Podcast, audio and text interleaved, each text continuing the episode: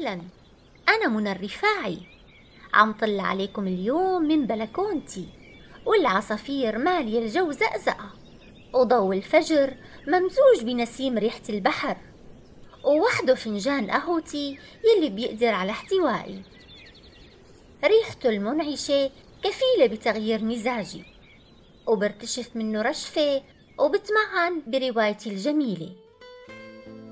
عن أرواح أرهقتها خيبات الأمل ودمعة بتسيل وشمعة بتنطفي.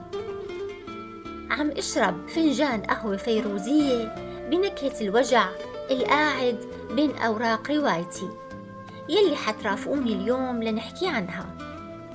تعتبر رواية دمشق يا بسمة الحزن الصادرة عام 80 من أكثر الروايات السورية انتشاراً خاصة إنها أدرجت ضمن المناهج الدراسية. وقدمت بالدراما التلفزيونية عام 92 ومن خلال شاشة السينما ب 2008 بتدور أحداث هي الرواية في دمشق إبان الانتداب الفرنسي على سوريا. وهي خليط بيجتمع فيه الدم والورد وريحة النانرج وصوت البحرة بأرض ديار البيوت الدمشقية القديمة. بتصف لنا حياة أسرة دمشقية من خلال بطلتها صبرية. في جو وطني بيدعو إلى النضال والثورة على المستعمر فبيتداخل الحدث الخاص بالحدث العام. وبتحكي لنا التاريخ بالألوان. تتناول الكاتبة ألفة الإدلبي المولودة عام 1912 بروايتها جانب من سيرتها الذاتية.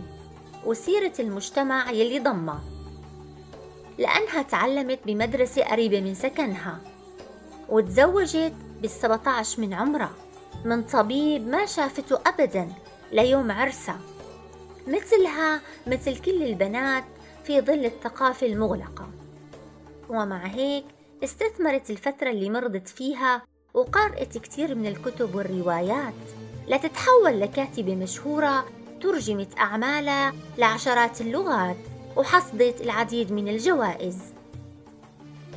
بتحكي الرواية حياة بنت اسمها صبرية بتعيش مع أسرتها المكونة من أبوها وأمها وثلاثة من إخوتها راغب ومحمود وسامي.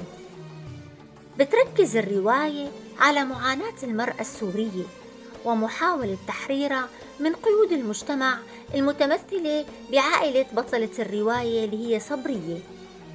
الفتاة المثقفة الناجحة يلي بتحب القراية وكانت متفوقة بدراستها. الأمر يلي كان يعتبر نادر الحدوث في حقبة الانتداب الفرنسي على سوريا. صبرية اللي بتاخد من اسمها نصيب تحملت الضغوط العائلية من قبل عقلية عائلتها وإخوانها راغب ومحمود وهي العقلية يلي بتعتبر حياة المرأة لا تتعدى الخضوع لأوامر الرجل. وإنه تعليم البنت ما له فائدة لأنه آخرها لبيت زوجها.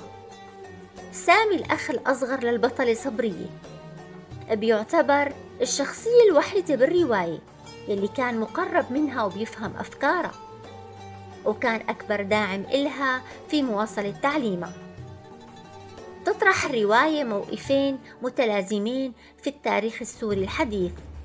الأول بيكمن بتخلص الشعب من المحتل والثاني هو سعي المرأة السورية إلى التخلص من الاضطهاد الاجتماعي.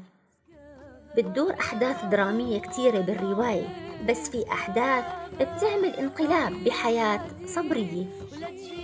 بيستشهد الأخ الأصغر سامي بعد ما بيلتحق بالثورة ضد الفرنسيين. وبيرجع عادل صديق سامي سالم من الحرب بعد سنة ونص من موت سامي. تتقدم والدة عادل لخطبة صبرية فبتنطرد من البيت شر طردة. كيفي بيتجرأ ابن الخباز على مصاهرة بنت التاجر. ترفض صبرية هي الطبقية المتخلفة وبتصمم على الزواج من عادل وبتتحدى التقاليد إلا أنه مرض أم المفاجئ بيجهد الفكرة لتتفرغ لرعاية وخدمة أمها. ويوم من الأيام بيجيها خبر اغتيال عادل فبيغتال الحادث جميع أحلامها أما الضربة القاضية فكانت لما عرفت بعد عشر سنين من اغتيال عادل ابن الخباز إنه كان من تدبير أخوها راغب. فعتمت الدنيا بوشها. ومشان نعرف شو صار بصبرية وكيف تعاملت مع الأحداث الرهيبة يلي تكشفت لها انتظروني بالحلقة الثانية لنكمل محنة المرأة الشرقية ممثلة بصبرية. من رواية دمشق يا بسمة الحزن ودمتم سالمين.